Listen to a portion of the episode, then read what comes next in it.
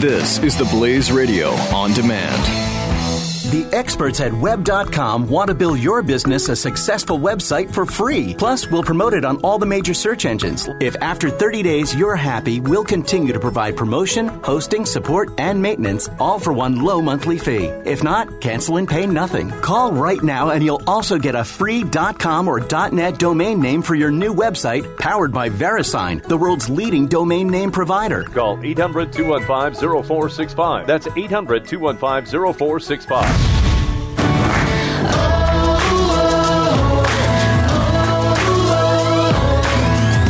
This is The Bonfire on the Blaze Radio Network. Howdy, howdy, howdy, doody. Welcome to the Bonfire Podcast here with Andrew Herzog. As uh, Doc and Skip would say, also on the Blaze Radio Network, the Commissioner of Culture, and as I would say, the Earl of Entertainment. So that is sort of what I brand myself. You know, I I hold myself to the highest standards for entertainment. I don't enjoy watching or reading trash. I try to pride myself on watching and reading the appropriate things, the things that are actually entertaining, something that is deep. And even if it's not deep, it's at least funny, it's humorous, it's sort of a departure from reality, something that can kind of get your mind off your problems. I'm all for that. It's very subjective. There is a subjective side, yes, to my beliefs, my standards, but art in and of itself I believe, does have some objective qualities. And I'm not alone in that thought. The topic for this segment is something that I haven't yet talked about, but it is actually very important to mention. There's an article that I found this week on the Daily Mail, usually a pretty good source for all sorts of weird stories and entertainment. Of course, there's, you know, a lot of slut stories all over the site, everywhere. It sucks. you won't believe the cleavage on this woman. Okay, you know what? Why is that an article? what is going on here? Anyway, that that aside, that aside, here's the important story. What a spectacle! Ting prankster puts his glasses on San Francisco gallery floor, claiming they're part of the show, and these discerning art lovers believed it. That was pretty funny, actually. TJ Khayatan, I believe is how you say his name, 17 years old, and his friends decided to pull the prank after they were left unimpressed by the art at the gallery. The teen laid a pair of glasses on the floor of the San Francisco Museum of Modern Art to see how people would react. TJ claims that the spectacles were immediately swarmed by art lovers who began taking pictures of the quote unquote exhibit. Prankster's pictures of the public's reaction to his fake artwork have been shared tens of thousands of times. Bravo, TJ. Bravo. I give you a little little golf clap right there. You know why? Because I enjoy a good prank. I do like to troll my friends just to get a reaction. It's funny. I don't do it all the time. I try to control myself. But I appreciate the thought. The thought of, you know what? I'm going to take off my glasses, a very commonplace item in society. I'm just going to put them right here on the floor. I'm going to put them in front of a sign so that people are led to believe this must be one more exhibit here at the wonderful Museum of Modern Art. And that's exactly what happened. He took his glasses off, put them on the floor in, in front of a piece of paper that happened to be there. I'm not sure what was on the piece of paper. But of course, everyone making their way through the museum one by one noticed the glasses on the floor and stopped to marvel at these spectacles. that is hysterical to me. I would. That is a brilliant idea. I wish I had done that. Shoot. Great idea. Back when I had glasses, taking them off, putting them on the floor. Of course, if I walked away, I wouldn't have been able to see any of the reactions because I was nearsighted. Whatever. But that idea, he decided to take these pictures, and there's this there's this idiot on his knees with his SLR camera trying to get a close up shot of the glasses on the floor. He's trying to be all artsy fartsy about a total nonsense exhibit. but let me also just say that everything at the Museum of Modern Art is nonsense. Absolutely. Without question. That is objectively true. That is not my opinion. That is truth. I can give you several examples. But you know what? I don't think I should be the one to tell you these things. Allow me to introduce this artist. He's a renowned artist. And there's a nice little, nifty little video on YouTube where he explains what has happened to art over the past, particularly maybe 200 years. He's explained that for the past thousands of years, humanity has slowly but surely, you know, improved its standards. The artists would build off of one another in the next generation and say, well, here's what he did to uh, make this scene look so spectacular and so realistic. So I'm going to, you know, develop some new technique and some new oils on this different kind of canvas or background or medium, and see if I can't make it even more beautiful, more, you know, objectively um, art. And dude's name, where is it? Let me find it real quick. His name is Robert Florczak. Robert Florczak has more than a few thoughts to say, but for the purposes of Bonfire here, I'm just going to play about a minute of this clip, and I'll let y'all listen to it here right now. How did the thousand year ascent towards artistic perfection and excellence die out? It didn't. It was pushed out. Beginning in the late 19th century, a group dubbed the Impressionists rebelled against the French Académie des Beaux-Arts and its demand for classical standards. Whatever their intentions, the new modernists sowed the seeds of aesthetic relativism, the beauty is in the eye of the beholder mentality. Today, everybody loves the Impressionists. And as with most revolutions, the first generation or so produced work of genuine merit. Monet, Renoir, and Degas still maintained elements of disciplined design and execution. But with each new generation, standards declined until there were no standards. All that was left was personal expression. The great art historian Jacob Rosenberg wrote that quality in art is not merely a matter of personal opinion, but to a high degree objectively traceable. Sounds about right to me. Florczak has an excellent point by saying the aesthetic relativism is what has taken over what we nowadays decide to call art. That is not art. That is personal expression. Huge difference. And I never really thought about it in those terms, you know? I'd always made jokes since I was a kid about modern art, saying, like, I could go pick my nose, fling it onto a leaf, and then stick it under a brick, and then say, okay, there's that modern art. Let me go submit this to the gallery and see what they think. What the hell is personal expression? That is not art. People seem to nowadays, um, as Florczak has pointed out before in articles and blog posts, books, videos like this, that people seem to value the the idea of art. They seem to value the artist, the artiste, but not the art. They put more focus on who did the piece of crap or what was he trying to tell us with this piece of crap. Literally, a piece of crap. I'm not making a joke. There are people out there who take dumps and then they call that art. No. There was a very famous sculpture of a, I think it's a Greek female policewoman, female policewoman, uh, policewoman, who is literally doing her business and leaving, let's just call it residue on the floor. That is a sculpture, and it, in- it includes the synthetic urine. Some idiot out there thought that that was, I don't know, a commentary on our world, some kind of social, you know, point he was trying to make. I don't know. It was stupid. and it's trash. You may have gotten some kudos for if you actually say carved this policewoman out of stone or clay and added the details and the paint, making it look as realistic as possible. But when you decided to have her just drop her pants and do her business, and then you said, That is my masterpiece, that is my art, that is trash. That is trash, and so are you. Okay?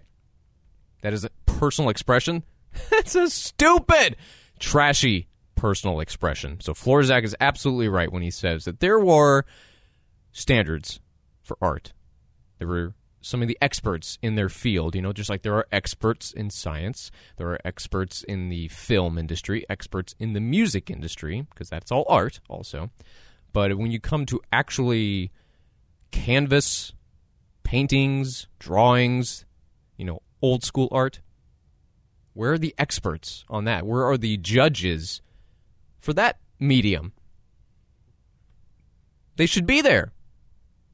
They kind of are in the form of galleries, as he explains in this video galleries, museum heads, and critics who pride themselves on being critics, saying things like that stupid policewoman. That is art. It is beautiful. I must have it in my gallery. It's, terrible. Uh, it's so much trash. It'd be funny if it weren't so sad that that's what passes for, you know, cultural growth and the deepening of our thoughts and interpretations and the expressions of humanity. Okay, because you know animals don't have art; they don't. Only human beings have art. So by doing something that's intrinsically human, but then making it total trash, you're you're you're mistreating it. That's terrible. I've always appreciated the Greek artists, the ones who made all these sculptures. You know, the Olympians, the Dying Gaul, all sorts of uh, Pantheon, the Parthenon, the temples, the buildings, Athena, etc., etc., etc. And the Romans, who mimicked from them, but improved on what the Greeks had done. And I am actually ashamed to say that I have forgotten most of the art history that I was taught back in university. But I love that class because we're learning objectively beautiful art. Human beings over the centuries learning from one another, building on top of one another. You know, something that's objectively and truly beautiful. It took some skill to produce some of these things, believe it or not. Nowadays, it doesn't take any skill whatsoever. Uh, and there's another piece of art. I'm not sure who. It doesn't really matter because he's an idiot. There's something else at the San Francisco Museum of Modern Art, and it's just a white wall. I think maybe it's three panels of canvas that are just white, and he just kind of linked them together and said, "There it is." What the hell is that? a two-year-old could do that. Dumbass. It's the, mm, like I said, it'd be funny if it wasn't so sad. So, I do applaud though. Back to this article that T.J. Khayatan, who decided to visit the San Francisco Museum of Modern Art, and he's walking around very disappointed, thinking, "Eh, this what is this? I'm not I'm not all that impressed. He does admit later in the article, he's like, normally I do like modern art. I'm okay with it. Um, but not so much here. Did a little experiment of my own. Took off my glasses, put them on the floor, I got a great reaction. So, TJ, I applaud you. That is a great prank. I am jealous. And it does illustrate the bigger point here that I'm trying to make. Art is objectively beautiful. This aesthetically, you know, relativist mindset. The beauty is in the eyes of the beholder. I've heard that before. We all have, yes. That might be true when it comes to relationships, but when it comes to art, a painting, a canvas, I don't know. There are certain standards that should be upheld for art. And if you can't make it, then it shouldn't be in a museum. It shouldn't be worth trash and it should just be burned. Not burned, but you shouldn't do it. If the best you can do is a white wall or a policewoman doing her business, you suck. You suck. Get out. You absolutely do not belong with any other artist in the world. Just stop.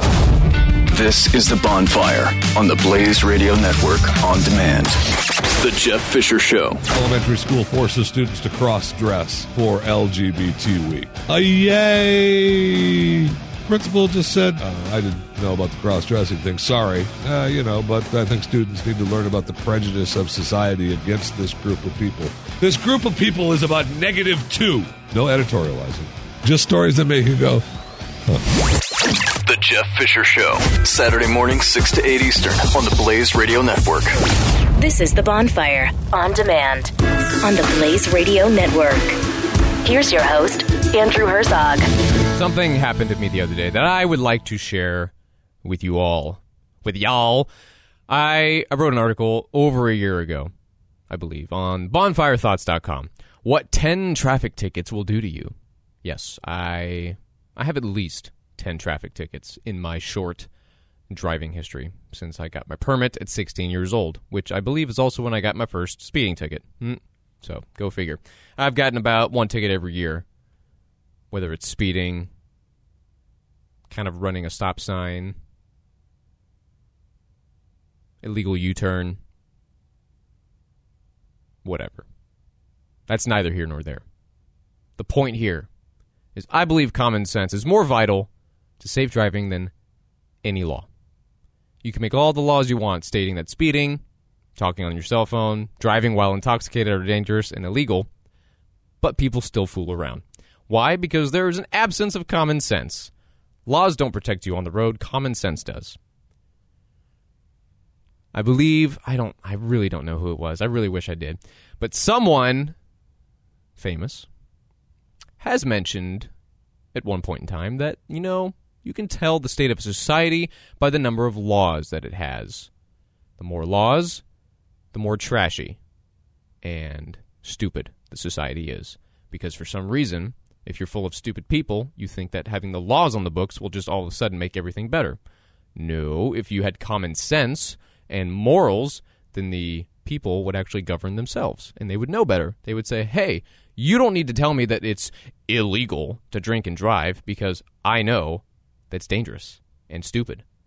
So if only everybody had common sense, then there wouldn't there would be no need for a law. Everyone would just know, hey, don't do it.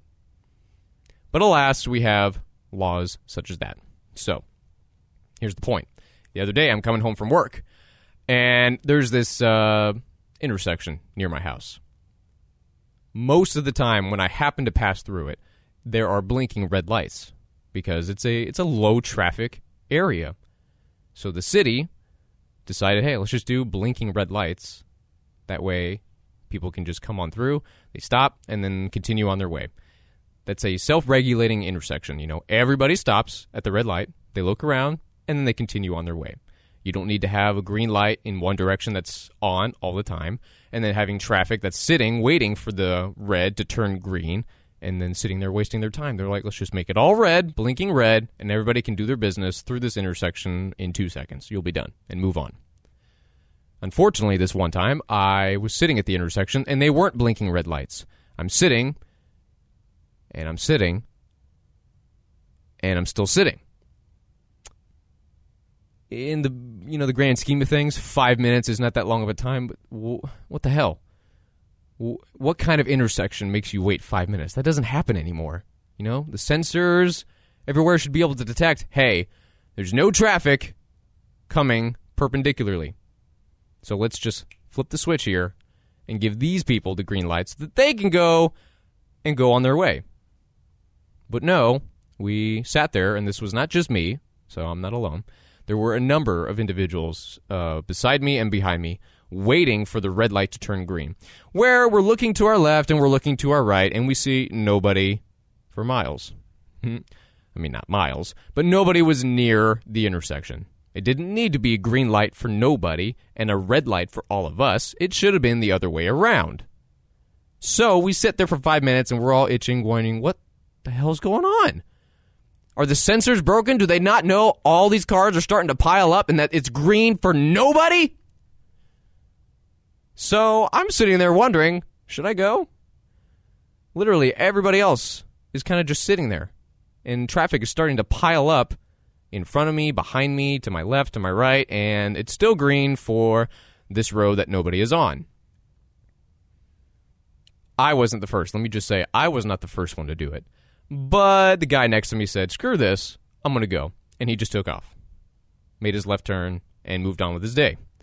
As soon as I saw him do it, I saw the guy pull up behind him, and I saw him starting to inch forward.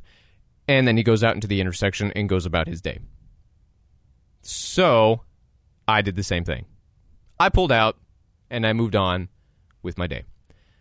The point here is what is the point of, you know, red lights, stop signs. It's to regulate traffic. Well, guess what, Chuck? When there is no traffic, I, yeah, will ignore the red light or the stop sign. Like I said in this article, like about a year ago, if it's a stop sign coming up, and I I can see, you know, perpendicularly to my left and to my right that nobody is coming, I'm going to go through it. Okay, that is a waste of my time, and it is unnecessary, and it does not make anybody less safe for me to just drive right through. Why? Because there's nobody around. Only stupid people need to have these stop signs and red lights and traffic tickets and I, I I am including myself in that because like I said I got several traffic tickets over the years. I am slowly learning though maybe I should slow down. Because yes, that is for everyone's safety. I understand. So now when I'm on the road, I do go the speed limit. I do signal so that people know what I'm doing and I don't get into a wreck. But when there's a red light and ain't nobody coming across the street, I'm going to go through it. It's a waste of my time to just sit there for the no traffic on the street. I will blow through the stop sign. Now, I've paid the price for that before in the past because I did it when there was traffic around, and that's where it's dangerous. I know that, okay? I was in a rush. I got pulled over. I got a ticket. I learned my lesson. When nobody's around, nobody's lives are at stake, nobody's cars and trucks and other vehicles are, you know, at risk of being hit because no one's there. So that is my argument. Common sense over law. Mm, of course, that is very, very unlikely in today's world. As I just pointed out in the previous segment with the modern art, whatever that means, there is no common sense. There are no standards in our culture, and that sucks. So we have to uphold our own standards, the ones, and hold ourselves accountable and say, objectively, this is true. These are the standards. We must hold ourselves to them. So, rest assured, if I know, if I know nobody's around, there is nothing wrong with running a red light. There is nothing wrong with going through the stop sign. Of course, that requires, you know, some situational awareness for you to make sure, hey, there's nobody coming. If someone's coming and you're like, hey, I can blow through this quickly, I'll do it anyway, then you're an idiot. You stop. It's not worth anybody's lives or well being or, you know, wallets to do that. And I'm not encouraging y'all to do it. I'm just letting you know that's what I do. So there you have it. Straight from the horse's mouth. And this horse has gotten a lot of tickets over the years. So, God willing, that doesn't happen to me anymore. But we'll see. We'll see.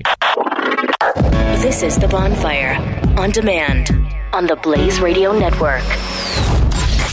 Buck Sexton. If Clinton's numbers really tank, if she loses California and the email, uh, the email server, remember, I I really should we should really call it the server scandal because that's much more important. But if the American people catch on to this, and she's just a liar. And whether they care about the national security implications of the email being hacked and everything else or not, but just that she was lying about it all year. Buck Sexton. Weekdays, noon to 3 p.m. Eastern on the Blaze Radio Network. This is The Bonfire on demand on the Blaze Radio Network. Oh, believe me, I am very, very excited. I am practically losing my mind. And you may ask why. Well, here, let the trailer speak for itself. Hello? Did you hear that? What was that? Hear what? Stan, I just I heard someone say hello. Yeah, there's a lot of fish here. Anybody, literally anybody, could have just said hello. There. Where am I looking? There. Oh, Hi, I'm Dory. yeah. Well, where are your parents? Hi, I've lost my family. Where did you see them last? I forgot. I was looking for something and I. Okay, totally get it. Date night. I suffer from short term memory loss. It runs in my family. At least I think it does. Where are they? Dory, there you are! Look out! Ah! Oh, look at this. Our friend got taken into whatever this place is. It's a fish hospital. I feel fantastic! Listen!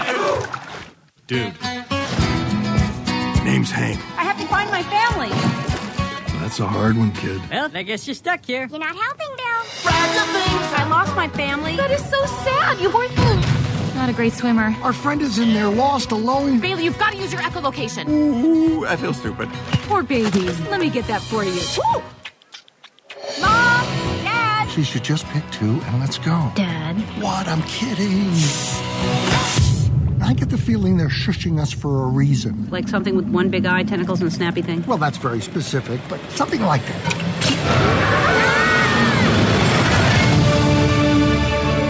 Somewhere out there is my family. I can't find them on my own. Hang on, Dory! Surf's up, dude! Incoming! I don't want to be touched. Sorry. That's okay. Everybody does it. Nothing to be ashamed of. Ah, I trust Becky. You trust Becky. Becky's eating a cup. Just keep swimming. Mom, Dad. Does this mean we have to say goodbye to Dory? I don't know why I thought I could do this. Dory, you are about to find your parents. And when you do that, you'll be Home. Sea lions. They are natural predators. They could pounce at any moment. Mate, don't you worry. Gerald, Gerald, off the shove rock, off, Gerald. Gerald. You you know know if I'm. Don't you worry about a thing. Woo! Yes, sir. Oh man, I can't wait because the first movie, as we all know, Finding Nemo, came out in 2003. I was 13 years old.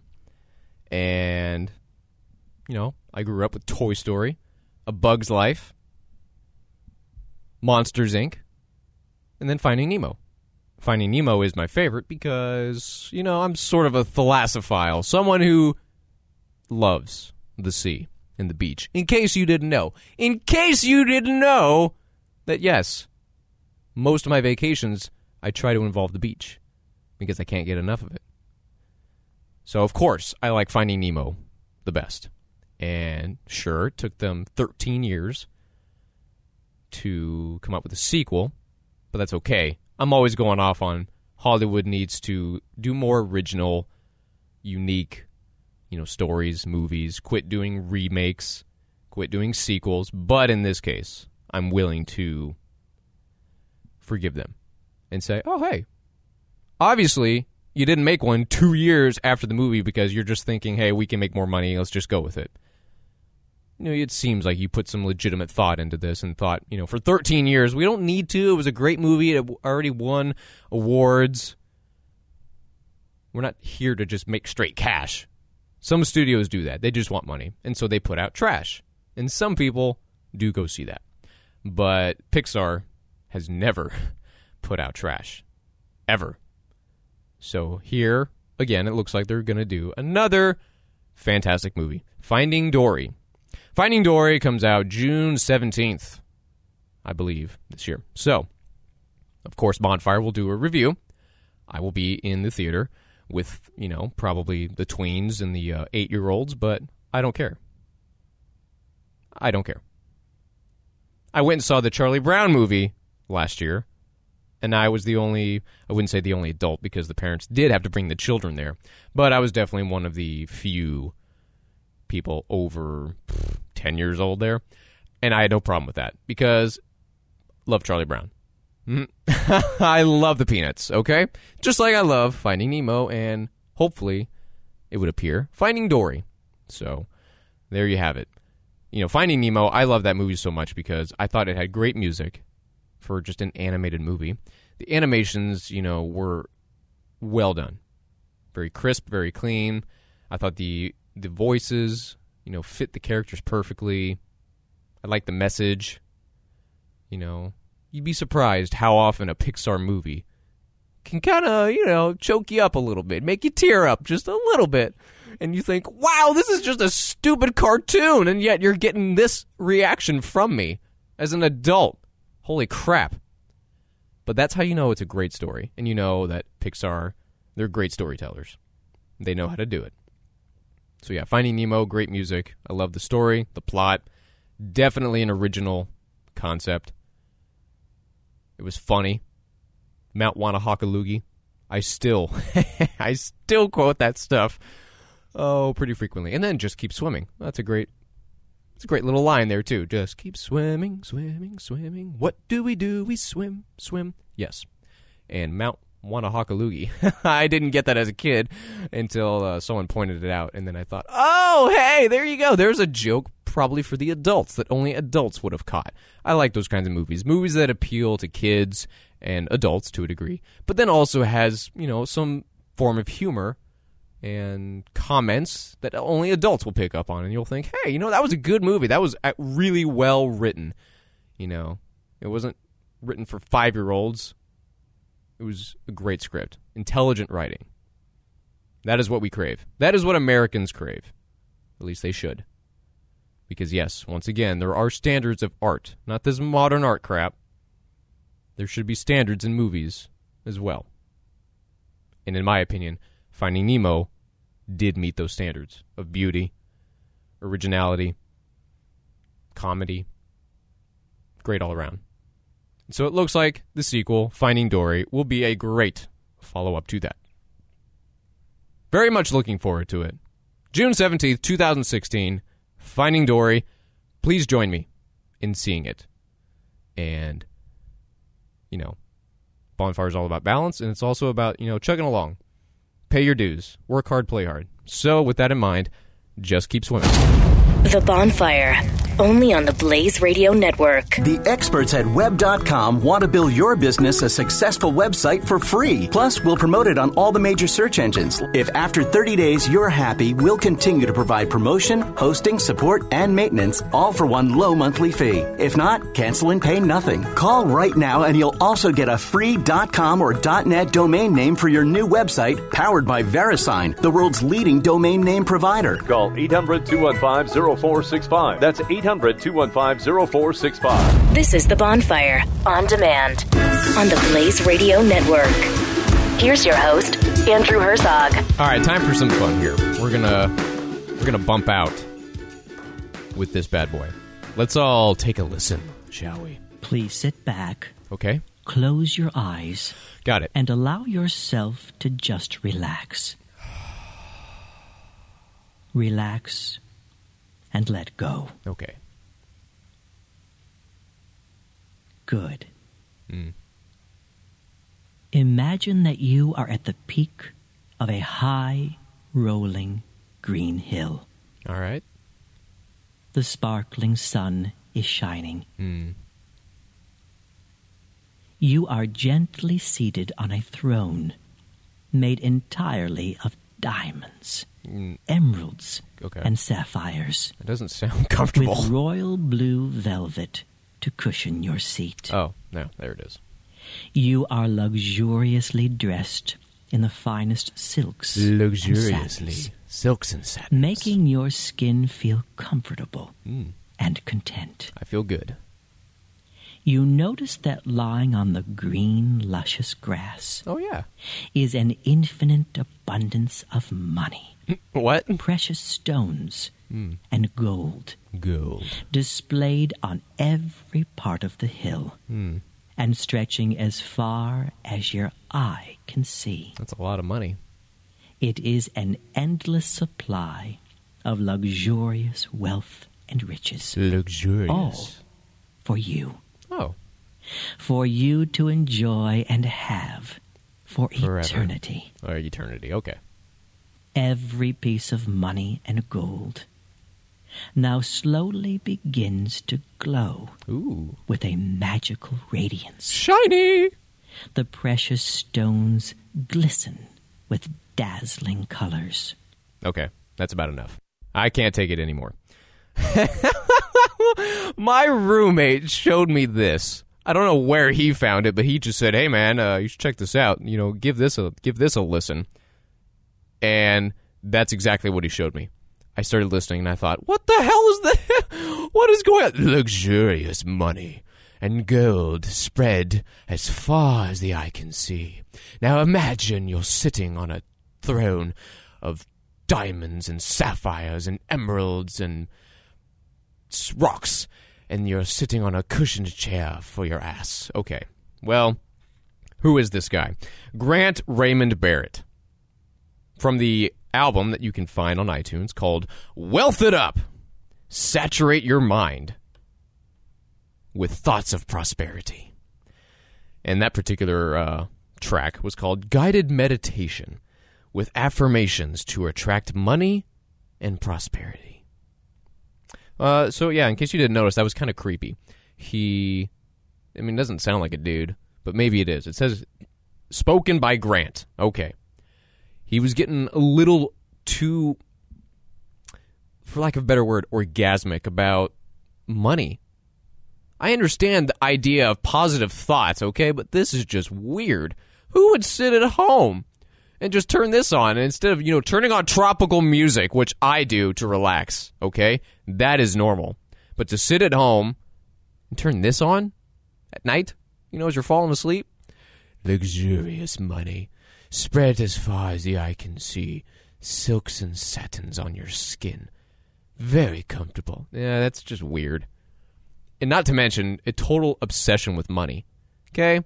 Like I said, I can understand positive thoughts saying, Today you are a winner. Today I'm going to do well. I'm not going to make any mistakes. Or if I do make mistakes, I'm going to learn from them quickly. I'm going to brush them off and I'm going to have a good day today. That's one thing. But to have this kind of weird fetish for money and shiny thrones and shiny hills filled with gold that just all of a sudden start to float and sh- mingle around you. Man, this thing goes on for like five more minutes. And that's just one track. How many are on here? Let me see. Holy crap. There are 12 tracks, each of them about seven minutes long. And this was made back in 2011. Oh no, no wonder it's under the it's under the category new age. Let me tell you, that is not new age. That's just creepy. That should be under the creepy category. I mean, yeah, complete obsession with money and telling you it's yours. You deserve this luxurious money spread everywhere. No, that's not really the kind of positive thinking I would support. You know, just listen to some music. Okay? Be a normal human being. If you want some of these kind of self help, positive thinking types of things, don't do ones that are all about money, how you deserve it, and you're, you know, forever wealthy, and all of your cares are taken care of, and you're just filthy rich, and you're sitting on silks and satins and thrones of emeralds and diamonds and rubies. That's, I think, a bit too far. just a little bit. Just a little bit. Okay, that's enough. Ladies and gentlemen, thank you very much for tuning in again this week to the Bonfire Podcast. In case you haven't noticed, SoundCloud has been giving us problems. Some of the latest episodes all of a sudden just decided to disappear. So if you're listening to this, congratulations. Not everybody gets to. We don't know what's going on. Definitely pisses me off. The tech online, all this crap, all this junk, I don't know. And when we talk to the people, they say, I don't know they're still looking into it. So, like I said, thank you for managing to find this and have it work for you. Go to bonfirethoughts.com for some of our latest articles this summer. And of course, our Facebook, Twitter, and Instagram. We are still growing. I like it. Slow but steady. And that's what matters. Organic growth. You know, I'm not, I don't want to shoot to the stars. I can't hmm, keep up. I can manage the podcasts and the articles, and we're doing videos soon. I can do that. That's good stuff. That's the way to roll. So, everybody, thank you very much. Andrew Herzog out. This is The Bonfire on the Blaze Radio Network.